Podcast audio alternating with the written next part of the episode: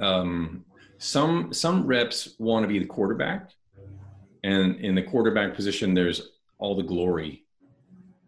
I prefer to uh, to to have a role that's more like the coach. You know, the coach is on the sidelines. Maybe not even the head coach. Could be like you know just the offensive line or something like that. But somebody who's driving a whole lot of value almost from the side. Welcome to Outside Sales Talk, where we meet with industry experts to learn the strategies and tactics that make them successful. I'm your host, Steve Benson, and I've helped thousands of salespeople all over the world crush their quota. Today, I'll help you crush yours. Welcome back to Outside Sales Talk. Today, I have Jamal Reimer with us, and the topic of the day is how to win mega deals and grow your career. Uh, Jamal, thanks for joining us here. Glad to be here. Thanks for the opportunity. So, by way of introduction, Jamal is a top performing strategic account manager at Oracle. So, this is the first time we've had a, a bag carrying sales guy on the show here. He started selling books door to door and has grown his sales career to be a, a, member of the elite group of sales reps who have closed $50 million mega deals. So, one transaction, $50 million, if you can uh, wrap your head around that one. Um, Jamal has closed over $150 million in SaaS revenue throughout his career, um, which is more than I've closed as a, uh, you know, and that's with the whole company. so, so uh, Jamal, really excited to have you on the uh, on the show today. Tell me, how did you get your start in sales? You mentioned the book, the the door to door books. Tell me about that. Yeah, when I was uh, well, when I was in high school, my family lived in Africa. We lived in South Africa, and um, I chose to come home to go to university. And that summer, um, there was all kind of craziness going on, and the apartheid government was starting to fall apart and the, the currency dropped 75%.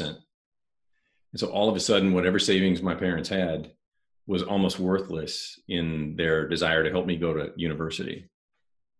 So in that first uh, in that first six weeks, I found myself with almost no money, and uh, really kind of uh, at, at, a, at, a, at a real low point, to to the point where uh, I went to the University of North Carolina, and um, there was a restaurant that sold um, chicken biscuits, southern delicacy. Mm-hmm. And um, what they would do is they would fry chicken like a breast of chicken. They'd rip the, the, the breast off, put it on a on, on a on a biscuit, and they'd leave the bones on the side. And they used to sell those bones for ten cents. And I almost lived on bones and plain biscuits for about a week until my student loans kicked in and it was during that time that I said, you know, I'm I'm just never going to let myself be in this position again. And fast forward to I, I found a job selling books door to door with a company called Southwestern, and I did it for five summers. So that's where I, I cut my teeth learning how to sell something, educational books door to door in, all across the Midwest. Fantastic. What a story. Um, what's your uh, what's your best piece of advice for salespeople to keep their confidence when they have experienced rejection?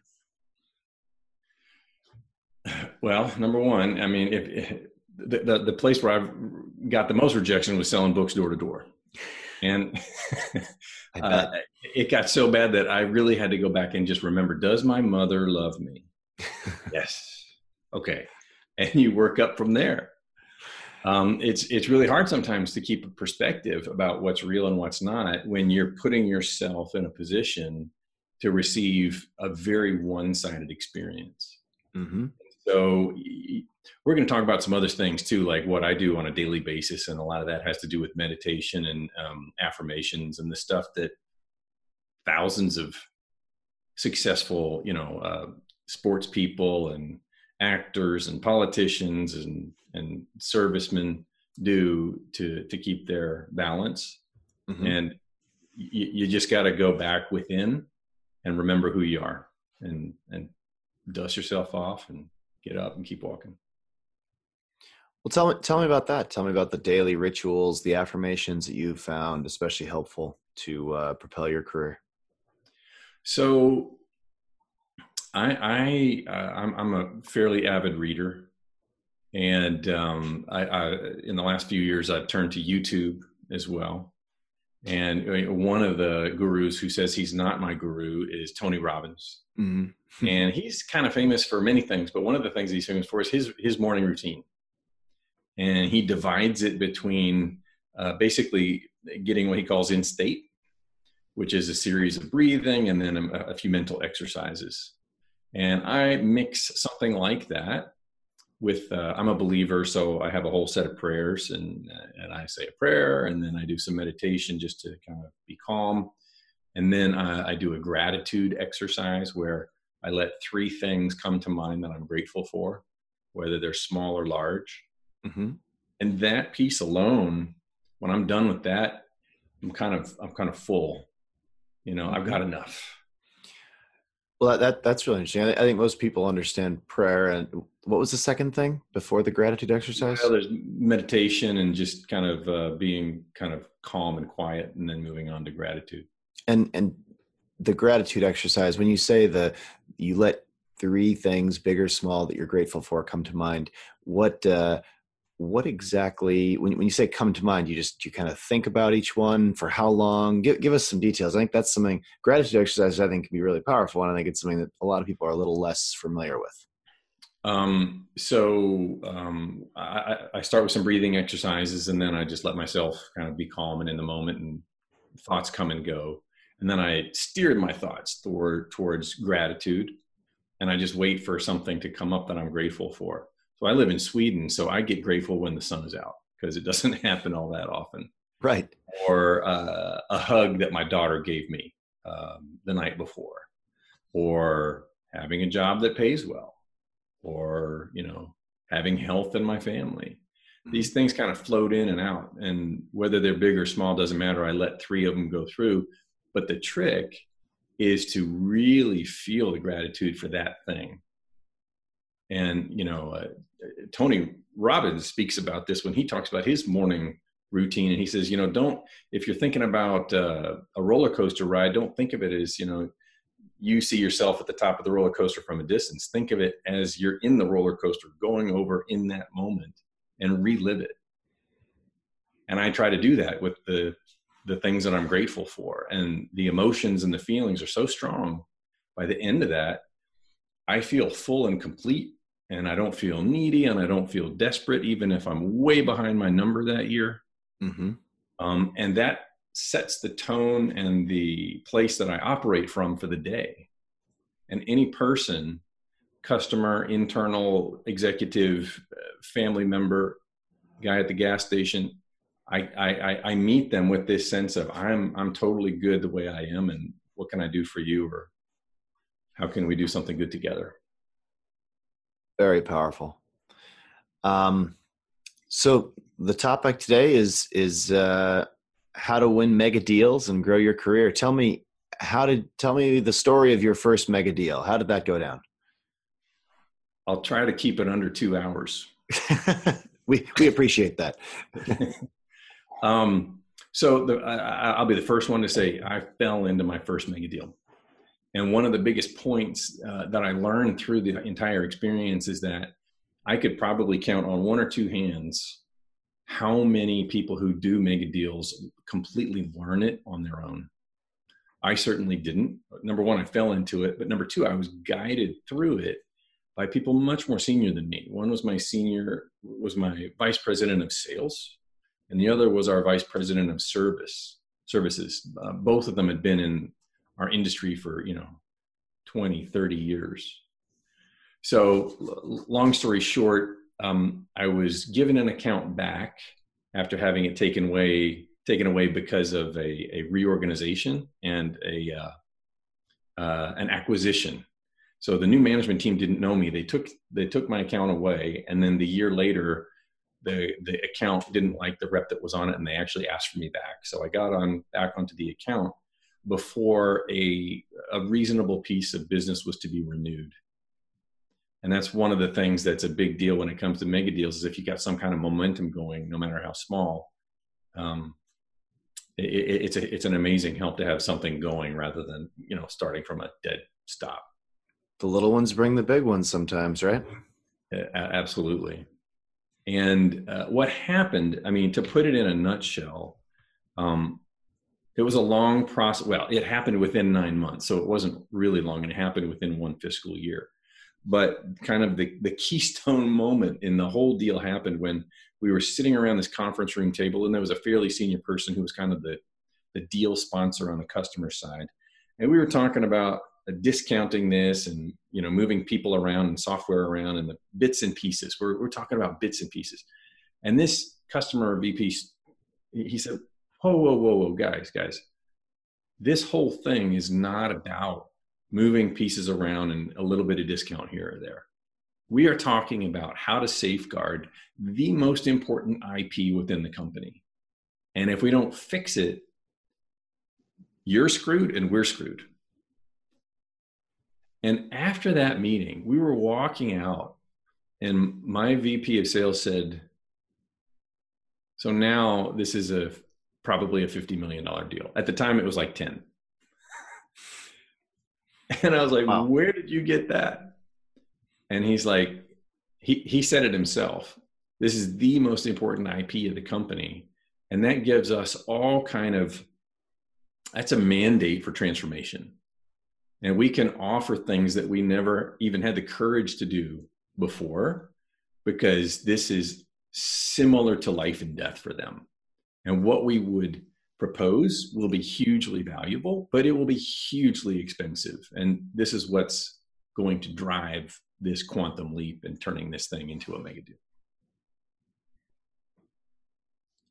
So, I guess mentorship is a key piece and plays a key role in learning how to do these these massive deals or and you know a mega deal means different things in different industries, right? I mean, if you're selling things that cost $300 a month, then a $500,000 deal is a mega deal in your industry. I mean, obviously you work in, in software, um, and, uh, and so 50 million is a mega deal. Um, but, you know, for a lot of, for a lot of companies, I mean, for, for different people, mega deal means different things.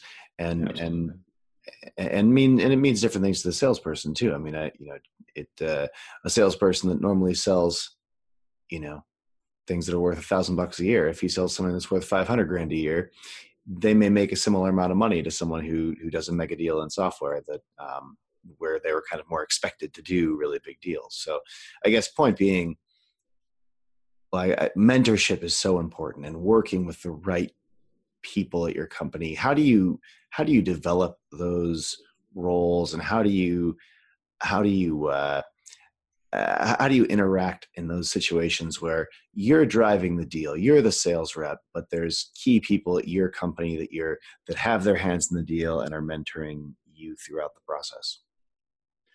So i think one thing that uh, that i feel pretty pretty good about is that um, some some reps want to be the quarterback, and in the quarterback position, there's all the glory. I prefer to uh, to to have a role that's more like the coach. You know, the coach is on the sidelines. Maybe not even the head coach. Could be like you know just the offensive line or something like that. But somebody who's driving a whole lot of value almost from the side and you're still in the front right because you're the rep right you got to drive everything mm-hmm. but that doesn't mean that you're always in the the limelight mm-hmm. and in the first mega deal that i did um, i wasn't in the limelight at all because i was learning i was carrying the bag of other people um, i had plenty to do because i was orchestrating lots of stuff but most of the strategic work was done by these by these vps of mine mm-hmm. um, but to come back to something that you said earlier, I, I Steve, I couldn't believe, I, I couldn't agree with you more that a mega deal is different for everybody, every company, every rep, every, sometimes every deal. And but what's common about going for mega deals is um, breaking a belief barrier far beyond what is normal or what's even known. Just breaking through this belief barrier into a totally different world. You may have heard or, or, or read a book called um, uh, Blue Ocean Strategy. And in the Blue Ocean Strategy, the basic idea is that in a competitive market or a competitive space, um, that's a red ocean because all the fish are getting eaten by the sharks and the water's all bloody. Mm-hmm. Meanwhile, there's a blue ocean somewhere out there where you can go and create demand and create opportunities by uh, serving customers differently or offering them some different experience. And nobody's doing it in that way. So there aren't any sharks eating all the fish already. It's still a mm-hmm. blue ocean. And, and, and in my view, that's what kind of uh, what I like to do is I go to try to find these blue oceans where nobody else is even trying to to uh, compete. But to do that, you got to break through a whole bunch of uh, uh, of, of, limiting, you know, uh, self thought, both about yourself and your role, as well as maybe your product or competition, or even your customer and your potential access to them. But mentoring can accelerate that breakthrough because I couldn't see it on my own. I could only really see it and believe it once I saw guys who knew how to do it do it. And I, and it took me 10 years to learn mega deals even with mentors. Mm-hmm. So um, th- there's a real relationship between uh, mega deals and the need to break through these mental barriers and the role of mentors in helping you do that, help helping you achieve that breakthrough. Yeah, I couldn't agree more. I, I feel like so many, so many large deals could have been a tenth or a fifth the size, um, and both parties still would have been happy. I mean, obviously, the party paying a tenth as much would have been very happy, but uh, but you, you to get a to get a truly large deal done at a price that makes it a truly large deal. Like you could have done the fifty million dollar deal for 12 million and your boss still would have been pat- patting you on the back and the customer still would have been happy and um, you know but to to really make it a much bigger deal you have to be able to show unique value and why and, and this gets back to your blue ocean point that really jumped out at me you need to be able to show why you're the only the only thing that can help someone sail to this part of the ocean. It, it, it's uh, and, and there, there aren't other sharks there because you're the only thing that can do it, and you have to be able to really create value and unique value for a customer, and then they're happy to pay you the the price of a mega deal because you've created 10 times more value for them. I mean, that the company that you sold the $50 million deal, deal for, hopefully they felt like it was worth a half a billion dollars for them. And if they were able to safeguard their data, for example, and it was their key, you know, mission critical data, to get that on sustainable and scalable, et cetera, footing was probably it was worth a half billion dollars to them, and they paid you fifties. They're like, "This is great. We we got a killer deal here." Um, yeah, I, I think that's it's that unique value and communicating that that's the first key to me to really getting a mega deal done. Yeah, um, f- finding it and communicating it, and um, uh, it, it comes down to some one of the biggest secrets i think in doing mega deals is that a lot of the basics actually work. That's a huge secret right? You, you think you're going to do something so different and so um, untried and so unique but sometimes it is it is the absolute basic things that that actually make the difference. Um, um, so i'm still i'm I'm not a guru and I'm not an expert because I consider myself still learning and I go seek out other people that do large deals. And uh, somebody who I've looked up to for years, I got her on the phone and I said, How do you do what you do? And she said, Well, number one, I, never use the word software. I never use the word. At most, I, I call it an asset, or I, I'm talking. I'm always talking about capabilities and what it'll enable you to do, and all this other kind of stuff. And she said the the other thing I think I'm pretty good at is um, follow up. It's a, it's an art, and sometimes it's a lost art. And if that's where you put your investment, that's a huge place where you're going to make a big, big um, impression on people in, in, the way that you follow up and in the way that you care for them. Mm-hmm. Um, but what hit me from what you were saying in communicating the value, the, the very basic thing that that I am doing more and more and more is simply asking. Just ask, right? We were lucky enough that the customer stopped everything in the room and basically said, "Let me tell you what you need to do. Let, let me tell you how important this is to us." But we could have just asked them and said, "Look, are we even on the right track by looking at stuff like this, or you want to look at totally different?" Just just to ask. Yeah, it, it's interesting you bring up follow up. I, uh, I I'm a huge believer in all in, in the the art and science of of uh, of following up. And um, it, recently, LinkedIn uh, LinkedIn hired me to teach a course for their. They have they have all, they bought that they purchased lynda.com which is like an educational video company and they uh, so they have all these educational training videos for their uh, premium users. And uh, they hired me to teach a course on on sales follow up and uh, it, it, was a, a, great experience. Um, not only did they pay me well, but it, you know they they were super professional, and uh, but I, it it forced me to give a lot of thought to follow like the art and science of thought following up. Like I'd given presentations on it before and stuff, but this they they made me really like zoom in and and write down every word that I was going to teach and like you know and, and then they videoed it and edited it and um, you know it was it was a, a really fun exercise for me but it, it it helped me take the time to think about all the things that you can do and all the tricks of the trade and all the all the uh, but following up is just so important and uh, you know I, I couldn't agree more hmm. um how uh, I guess a one key piece to this is access. How how can salespeople have the meetings with the level of business executive that they can really take the conversation to the next level and expand something that was basic and small and, and build on that to something that truly unlocks value between two organizations and becomes a mega deal I mean, two, two or three, two or three things jump out at me. Um, and, and, you know, it's funny. You know, there's nothing new under the sun. There's nothing new under the sun. There's different ways to package it. And if you you you you pull out some content, whether it's from a, a brand spanking new book or a sales book that's 75 years old, you know, the truth is still there, but it, there there might be iterations of it.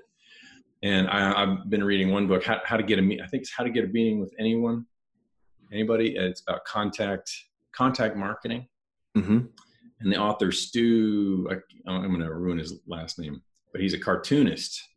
Mm. And um, he, one of the things that he says you have to do, and I, and we've heard this, and it's so it's not new, but it was it was the latest iteration. When you are reaching out to senior people, you it, it would behoove you to establish business uh, equivalency or peer peership and you can find a number of different ways to do that. And he and he does a bunch of stuff in uh, social media. You know, you can have a blog, you can have a podcast, you can kind of do stuff that elevates you. You don't necessarily have to have a title of a company, etc. That's that's one whole set of activities that you can do is kind of achieve this pureness where people are going to take your call or take a meeting with you much faster than they would um, if you're just a rep the, the other is just use your own executives. It is the absolute biggest under you. It's the biggest blue ocean out there. You know, and and I work at a big portfolio company, right? Oracle, bajillion products, and I've also worked at really tiny, you know, early stage companies. The executives are always saying, "Oh, get me involved early. Get me involved early," but there's no uh, real instant I haven't seen a company institutionalize the art and science of involving executives in deals. Mm-hmm. I agree. So um, the the more that the rep raises their hand and basically says, "Hey, Ms. Executive, you know, at my company, I smell smoke over here. Let's go make a fire. Come on, and, and here's what I see, and here's what it could be, and but I need your help and they're not going to talk to me fast. It'll take me three months to get one meeting. You could get it in a week. Mm-hmm. Yeah, no, it's it's funny, you know, like I, I have I have some sales reps that bring me on a ton of calls and I, I offer it to everybody. I'm always like, yeah, you know, if you have a if you have an interesting deal or an important deal or a strategic deal or you know, if I can help move the needle on something, if I, if I can help get a, use me as, as, as the excuse to get a conversation with their boss, you know, like, and, and some reps use me over and over and over again. Cause, you know, part, I, I see a key part of my job is jumping on the phone with customers and helping move the needle on either deals or relationships and, uh, and other, other reps, they, they, I've never done a phone call with them. Like I, have never joined them in, in, in, in, a, in a sales call. It's just it's just crazy. I was coaching a guy once, and he was like blown away by the idea of so much leverage. One thing that's another concept that I think of all the time is leverage. Because if you're trying to do a deal, it's like 10x the size of what you've done in the past. That's a, that's that's a, a, a concept of leverage right there. How are you going to be one, but you're going to go get 10? Mm-hmm. How are you just you and your little canoe and you're going to go get a whale you got to find leverage somewhere because you don't have the power on your own to do it and he was so kind of surprised by this idea of leveraging executives as much as i do he was like he's like isn't that cheating not if you win and i'm like uh, no it's just putting all of your chess pieces on the table right? Now you're just a pawn and the the customer's whole company is there so that all their pieces are on the table and you're just you're just a pawn and you're the only guy on the table from your team. Yeah. Absolutely. Tell me uh, when you have a mega deal in play with a customer you know you smell the smoke and you've got a real a real thing on the line. How do you prepare for one of for those key meetings that you're going to have? What, what's what what's on your mind? What strategies do you use? What what's the prep? It, it depends on the meeting. If you're talking about one meeting with one goal that's probably a week of prep. But i just finished an effort uh, that was let's say very expansive and would certainly be the opening salvo of the next mega deal that I'm going to attempt. That was six weeks of prep. And we had teams of people who were preparing for that type of meeting. And I don't know if this is what you're going for, or if you're saying, hey, you know, you got one meeting and, you know, give, give me three points of what you prep on.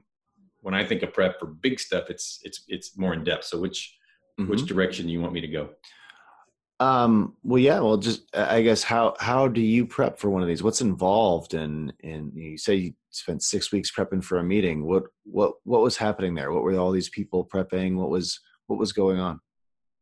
So there were different levels, right? From executive to kind of director level, and then down in the in the weeds, like development people and strategy people and services people. Mm-hmm. And we had to start by crafting this overarching story that went back to yet again really simple concepts. Why what and how? Why are we doing what we are doing? And what is it exactly that we have? And how are you going to take us to this kind of future that you're recommend that we're recommending? Mm-hmm. so we had this kind of uber story and then we had to um, marry kind of this Uber story that was going to be presented by executives um, and, and marry it with the details of what we knew about the customer. And we got those details from the folks who were on the ground, in the field, in the weeds, and really detailed oriented. And we had to take up examples wherever we could. And we couldn't be too detailed, or then you lose the executive, you know, 20 second attention span. Mm-hmm. But you had to kind of glean which stories are we going to tell? that are going to show them how bad things are for them right now and how good we could make it in the future. So it was basically we'd have this one big meeting with everybody on the phone once a week, but then every day there were all these work streams going on to feed the Uber story the details to, to make the story sing. So to break it down, I always try to stay with the, the why, what, how storytelling model. Mm-hmm. and then I try to keep it, and, and I try to have meetings that are with very senior people, mm-hmm. and then I go uh, justify or or uh, kind of um, uh, I, I, bring a lot of evidence that's fact based and, and as much as I can, it's based on the actual uh, scenario that the customer is facing, and you, you pop those up from the very detailed level into the great greater story in a way that doesn't go too far into the weeds but proves your points and, and shows the direction you want to go that's kind of my model of prep that's fantastic. Thanks for sharing that. I think a key lesson that whether we're working on a big deal or a small deal or anything in between that that I get from from what you're saying is you've got to gather information from the customer before your meeting. It's a key piece of preparation to kind of pick their brains, find out what's important to them, where things hurt what's the data behind that like how bad does it hurt well you know how much is this costing them to not solve this problem on a monthly basis um, gathering that information allows you to have such a more effective sales meeting even if it's just you know a quick if it's a small deal and it's a quick meeting and it's let there's less prep involved having a you know reaching out to your to your sponsor at, at an organization before the meeting and saying, "Hey, can we jump on the phone for five minutes to to to talk about what's who's going to be in the room and what's really important to each one of them and and let, let me let me pick your brain so I can make this meeting more effective when we're pitching it to the rest of your team and we're talking to them. And and you know getting pumping your your your prospect the person who actually wants to be meeting with you for a reason for that type of information and then it just you'll you'll it allows you to make such a more effective sales meeting. Well, to to add to what you're saying, this whole meeting that we just did was basically a dress rehearsal for the real meeting that's coming in a few months. mm-hmm. So this this whole thing that we did was basically to go to people to say, look, you, you're you're you're you're kind of senior, and this meeting is going to go to folks who are really senior. Let's do a dress rehearsal and see if this all makes sense to you and whatever you mm-hmm. don't like we'll we'll change it out so it's kind of the ultimate goal is to get to what you're talking about which is find out as much as possible from the customer about their condition but then also ask them what do you want to know about what do you want to see you know what do you need from us what would you advise us to say based on who's going to be in the room and their personalities? I love how your strategy really puts you on the same side of the table as your prospect you know and and, and doing that really can can unlock so much value you know help help us help you. Um what would you say the key skills are that salespeople need to master to succeed at closing these mega deals um I've, I've, I've, thought about how to answer that, and I just keep getting this image in my head of uh, uh, being on a tight wire at a very high, very high height. Because as soon as you get into mega deal range, and the conversation is about the the volume or the value or whatever that would raise the deal size to some huge amount, it feels like you're getting raised up really high in one of those really fast elevators. And it's like whoa whoa whoa where's my where's the ground? And all of a sudden i'm up in the in the clouds. So get used to lofty numbers and get used to lofty ideas. That that's one thing. So you just you don't so you're not hyperventilating all the time mm-hmm.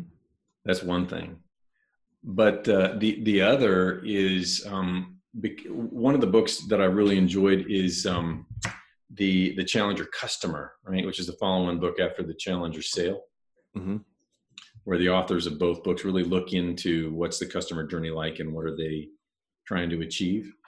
And I mean, the the number of people that it takes to make corporate buying decisions is increasing, and they say that it's roughly 5.4. So they're always talking about the 5.4 number, but it when it comes to really big mega deals, that number gets even bigger. Because if you think about it, there's more and more levels of uh, of spending governance. Mm-hmm. Right. If it's 10k, somebody junior can buy that on a credit card. If it's a million, you need a director. If it's five million, you need a VP. If it's over 10, you need a senior vice, and so on and so on and so on. So when you get to these lofty numbers, you got a lot of people you got to get on board, and and then it, it shifts from being what we know as a sales cycle into more like a presidential election. Mm-hmm. And Yeah, so well, I, I would guess there's very few um, deals at fifty million dollars that the CEO and half of the senior team aren't involved in. Yeah, yeah, and you you do have to think through how is sh- how is she going to like my idea, right?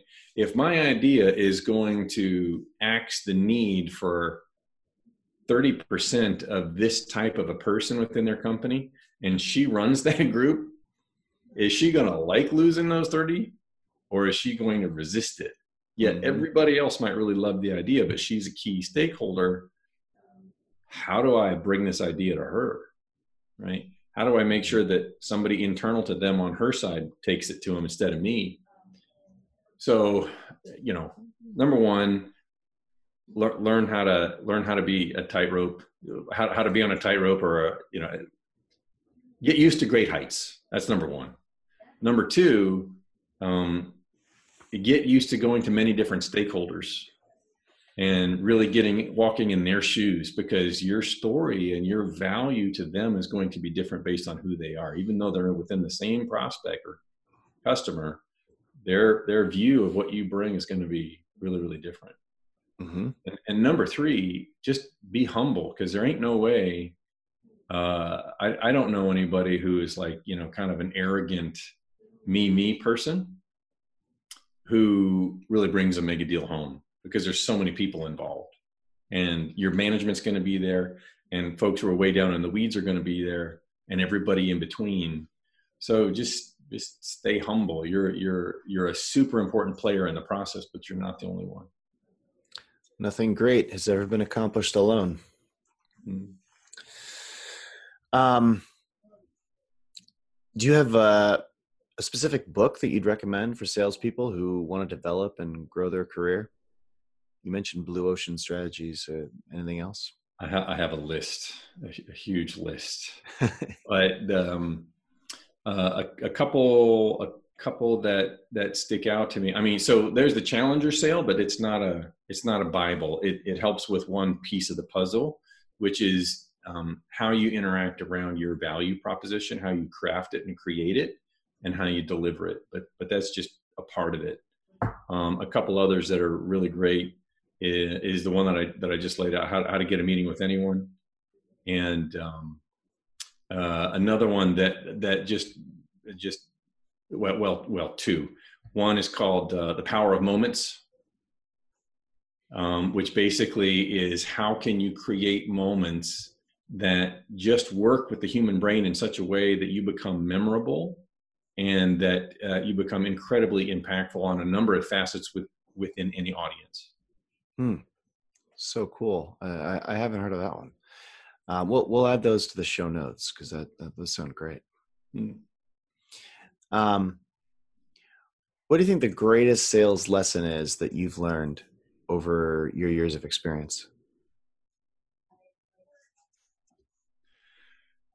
Um, I, I think the one of the keys to being successful in enter, probably in any sales, but I'll say enterprise sales because that's been my backyard for 20 years. Mm-hmm. Um, there are there are rivers in the world. All you need to do is go stand in one, and deals are going to you. You got to stand in in the way of the needs. You know, if you just go find those needs, they have their own power, much more than you will ever have, much more than your pitch will ever have. The pains and opportunities desired by uh, any of your customers, great or small, the, the power behind their needs and desires is so great. You don't have to conjure up incredible stories. If you just get right in front of that problem and say, here's the solution to the problem and here's why.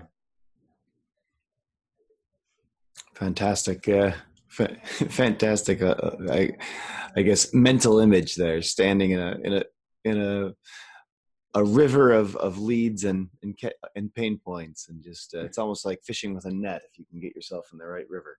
That's right. Um, well, uh, tell me, what should uh, the field salespeople listen today do as a first step to get started on closing larger deals, mega deals with their customers? I mean, the first thing that they should do is take a look at their entire territory and pick three accounts, just three, and visualize.